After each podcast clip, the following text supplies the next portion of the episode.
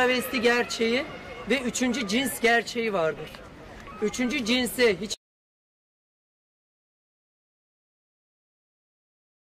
vesaire olaylar her zaman gündeme gelecektir.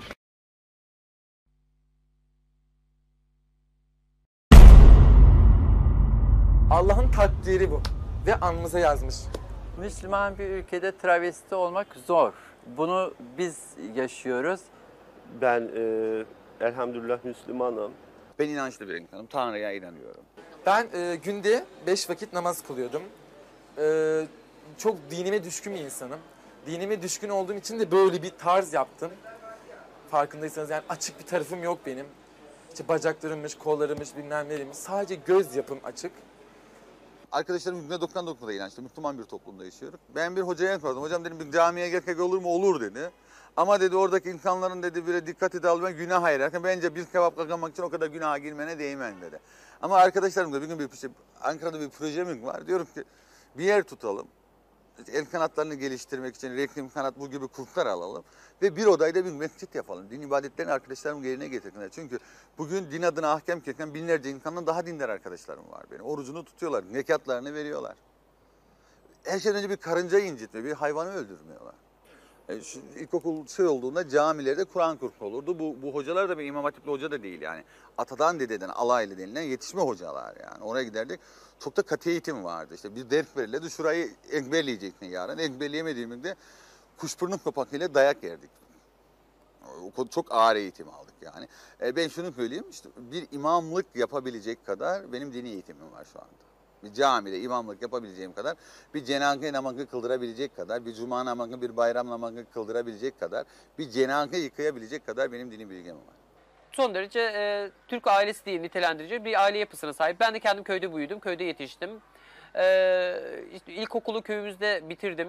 E, daha sonradan e, liseye, ortaokul eğitimi almam gerekiyor. Yakın diye İmam Hatip Lisesi'ne gitmem e, istendi. Ve bu esnada da bir yılda e, İmam Hatip Lisesi'ne gitmeden önce e, işte ailemde okusun, öğrensin, dini inançlarını, annelerini e, öğrensin diye e, beni e, ha- e, hafızlık eğitimi için Kur'an kursuna gönderdi.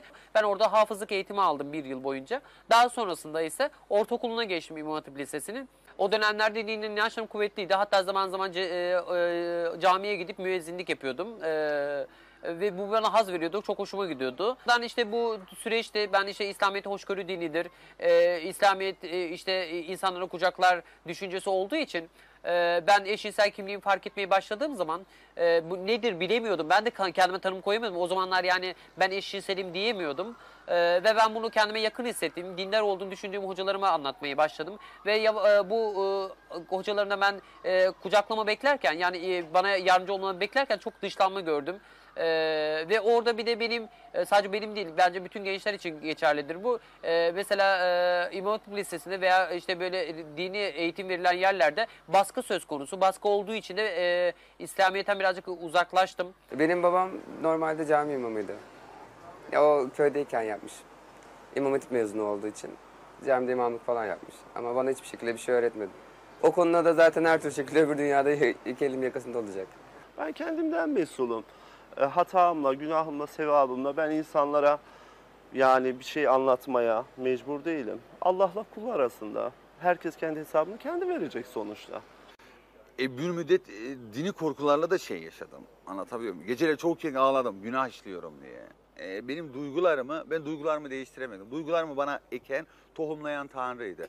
Eğer Tanrı bu acıyı bana verecekse, benim mevcut halimden dolayı beni yargılayacaksa, beni cezalandıracaksa o Tanrı'nın adil olduğundan benim şüphem olur. Müftülüğe, Ankara müftülüğüne telefon açtığımda en önce 2-3 kere adam telefonun kınatıma kapattı beni. İlk aradım telefonla. Sonra Uluk'taydı yeri, gittim ben. Orada bir müftü yardımcısıydı. Ankara müftü yardımcısıydı. Dedi ki günah dedi. Lut kavminin, Lü- Kur'an-ı Kerim'deki Lut kavmiyle ilgili olan küfreden ayetler okudu bana. Ha dedi ki bunun tövbesi yoktur dedi. Allah'ın yarattığı fıtratı değiştiriyorsun dedi. Bilmem ne yapıyorsun dedi. Geri dönüşün yok dedi. Çok büyük günah ile fiili livata dedi. Fiili livatan lügat karşı terk ilişki. Anal ilişki. Bu dedi çok büyük günahtır dedi. Dünya, e, Tanrı'ya karşı işlenen üç büyük günahtan biridir dedi.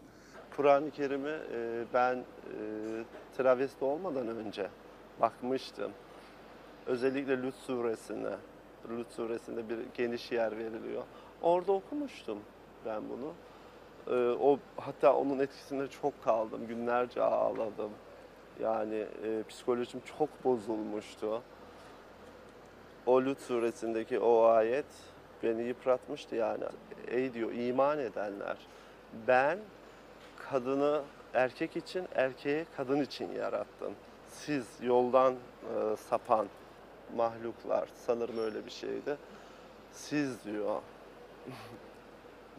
yani benim katımda yeriniz yok diyor. Bu beni çok sarsmıştı. Yani işte hep Lut kavmi örneğini gösterdiler. Yani İslamiyet'te Lut kavmi olayını e, anlatıyorlar hep. Ama İslamiyet'te sadece Lut kavmi olayının olmadığını e, biliyorum. Mesela bir e, ayet var şu anda hangisi olduğunu hatırlayamıyorum.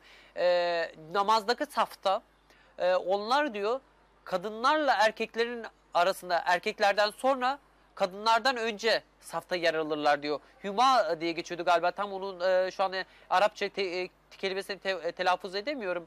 E, aslında Kur'an-ı Kerim'de başka yerlerde de var. E, ben e, e, birazcık İslam dini etkisine kalarak bu yorumu yapacağım. E, ben Allahu Teala'nın e, eşcinselleri ve travestileri, transseksüelleri toplumu ve o insanları dünyada sınamak için getirdiğini düşünüyorum. Beynimde mahkeme yaptım. Dedim Tanrı bu kadar adaletli olamaz. Çünkü o durumla da Tanrı'ya inanıyorum, bu durumla da Tanrı'ya inanıyorum. Ve Tanrı'nın kulluğundan çıkmadım ki. Tanrı'nın topraklarından da çıkmadım ben. Yine Tanrı'nın topraklarındayım. Yine Tanrı'ya inanıyorum. Ee, bilmiyorum Allah son derece yani insanlara sevgi, hoşgörü, merhamet her şeyi bağışlayan Rabbim bizi de bağışlar umarım. Amcam derken bizim bir akraba buradaydı.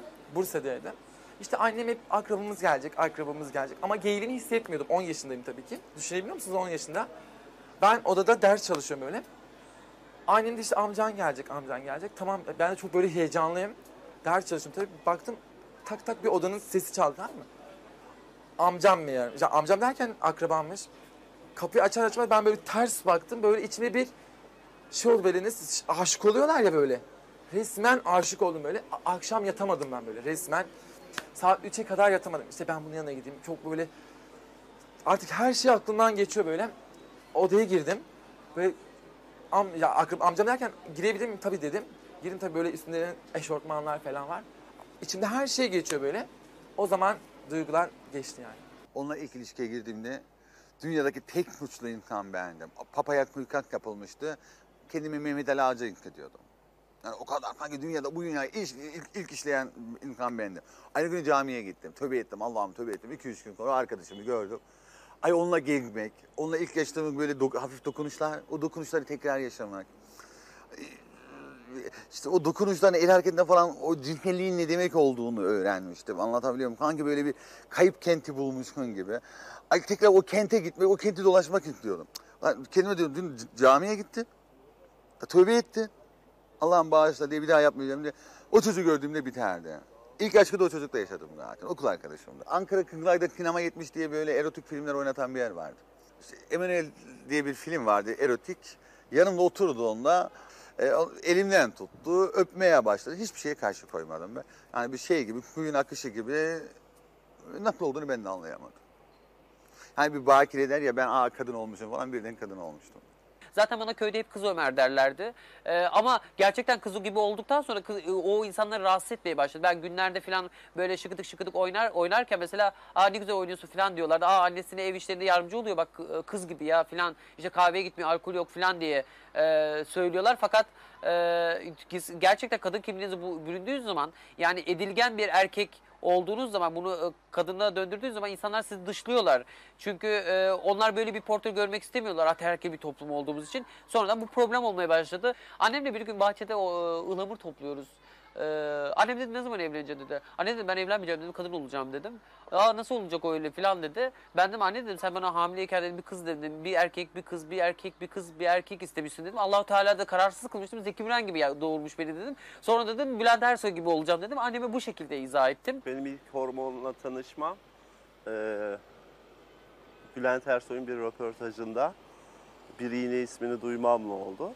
Tek başıma o anki duygularımla karar verdim. Eczaneye gittim. Aynı ilacı aldım ve aynı gün iğnemi oldum. İşte bu aldığım hormon göğüslere etki yapıyordu. Eee, 15 gün zarfında göğsümde bir takım değişiklikler oldu. Farkına vardım. Şunu hiç unutmam. Annem Bülent Erkoğ'un bir numaralı düşmanıydı. Şunu da söyleyeyim. Çünkü Bülent Erkoğ'a ögenerek böyle olduğumu düşünürdü. E Ben derdim hayır ben onu kavma da bak benim hekim karga gibi derdim. Hiç şeyim yok yani şarkıcı markacı olma gibi hevesim yok. O şarkıcı derdi. Onu hep bir dua ederdi. Boyun devrilsin, yıkılsın falan diye. Hatta bir gün Adana'da vurulmuştu Bülent Erkoğ. Allah'ım dualarım kabul oldu diye ellerini havaya açmıştı. Ben Bülent Ersoy'u e, ses olarak seviyorum. E, Bülent Ersoy e, benim idolüm değil. Ama Bülent Ersoy Türkiye'deki bütün travestilere ve eşcinsellere özgürlüğü açmış bir insan bence. Ve e, Bülent Ersoy bu yönüne alkışlanmalı. E, idolük anlamında bunu tanımlamıyorum. E, eğer Bülent Ersoy olmasaydı ben şu anda ben olamazdım belki de. E, belki e, kendimi maskelemek için, iş rüya, dünyamı e, yaşayamamak için belki sakallı bıyıklı bir sokakta görebileceğiz bir amca, bir dedeydim şu anda bilemiyorum artık. E, Bülent Ersoy Türkiye'deki herkese çok büyük kapı açtığını ve hatta sıradan insanların özgürleşmesi için e, çok önemli adımlar attığını e, ne yazık ki e, işte iki yüzlü maskeli bir toplumuz Bülent Ersoy'u alkışlayan, Zeki Müren'i alkışlayan ve diğer eşcinsel sanatçıları alkışlayan insanlar bir yandan bir sokakta gezerken veya benim fuhuş yapan insan arkadaşlarımı dövüp onlara baskılar yapabilen insanlar e, Zeki Müren öldüğü zaman biliyorsunuz Bursa'da çok büyük bir cenaze oldu. İşte eşcinselleri aşağılayan, eşcinselleri sokaklarda görmek istemeyen, istemeyen insanlar da onun ceza, ce- e, cenazesindeydi. Cami avlusunda adım atacak yer kalmamıştı. Onun için yazılmış sevgi dolu sözcükler yerde ve gökteydi. Cemaatin saf durmasının ardından Müren'in cenaze namazı kılındı. Ben dualarından belliydi zaten. Onun bir mümin olduğuna şehadet eder misiniz? sayılı idik o 1950 yıllarda. Nasıl sayılıydık? 39-40 kişi. Ya vardı ya yoktu. Bilemedin 50 kişiydi. Ama şimdi ben bir ikinci dönem İstanbul'a geldim ki sağa baktım sağda kaynıyor, sola baktım solda kaynıyor. Hani yani birden çoğaldılar. Hani bizim kızlar diyeyim. Mesela ben ilk kez Taksim'e çıktığımda 1980 yılıydı. 12 Eylül olmamıştı. 2-3 ay sonra 12 Eylül oldu. Ve o 3 ay içerisinde ben çok rahat bir dönem gördüm. Ama 12 Eylül ile birlikte e, askeri diktatörlükle birlikte bütün özgürlükler, insan hakları hep askıya alındı ve şiddete maruz kaldık. Yani bunun e, be- bedelini eşcinseller ve travestiler de ödedi. Çünkü o dönemde birçok eşcinsel işte 81'de Bülent Ersoy'la birlikte e, sahne yasağı getirildi.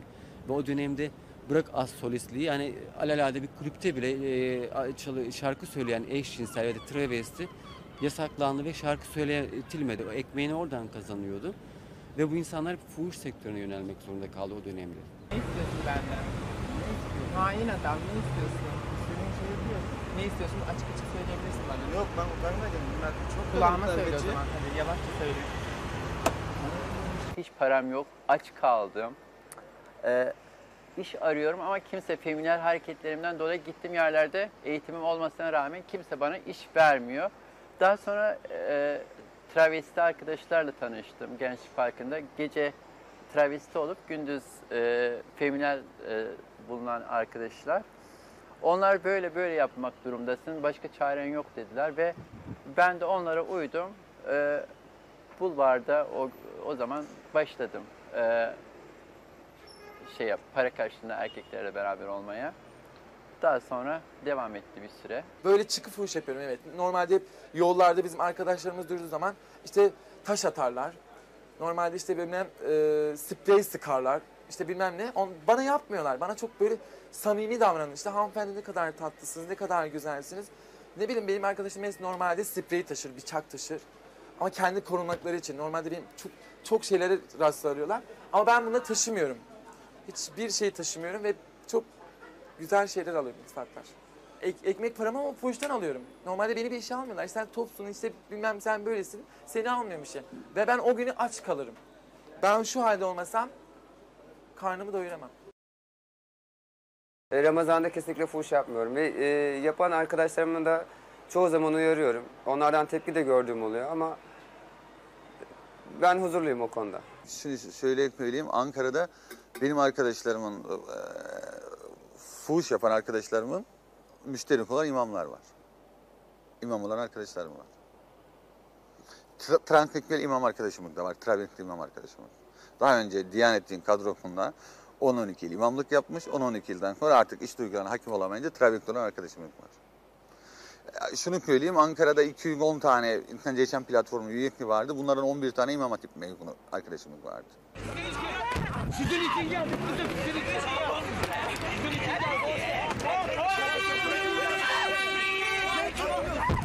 Hortum Süleyman beni üç defa çağırdı.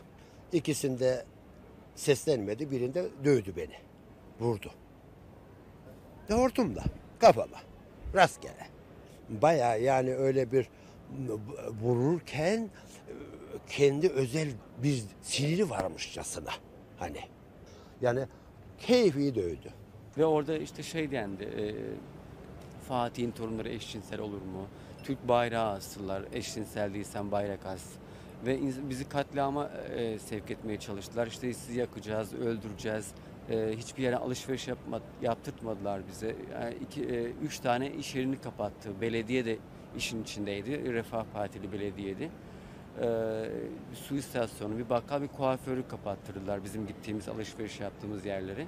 Ve biz uzun süre ben bir yıl evde ışık yakmadan, televizyon izlemeden oturdum akşam evde olduğumuz anlaşılmasın diye. E, ve biz e, çok kötü durumdaydık o dönemde. Suyumuz da kesikti. Yani birer e, maşrafa suyla insanlar yıkanıyordu o yaz sıcağında. Cam açamıyorduk. O sıcakta evin içerisinde kalmak zorundaydık.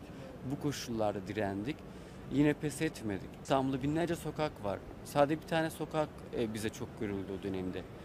Orayı da kaybetmiştik 4-5 sokağa. Aynı şeyi yaşamayalım. Çünkü buradan dağılıp gidersek birçok kişi ölecekti. Ve e, şehrin her tarafına dağılacaklardı. Yani bu yöneticiler de e, yani çünkü şeye gittiler. Çoğu işte E5'e falan takılanlar başka alanlarda ve burada çok insan öldü. Büyük kentlerde örneğin Ankara'da Galgongbaca bir getto gibi yaşıyoruz. Ee, bir kilometre dairenin içerisinde 40 tane arkadaşımız var. Yani bir bağırma mesafesinde.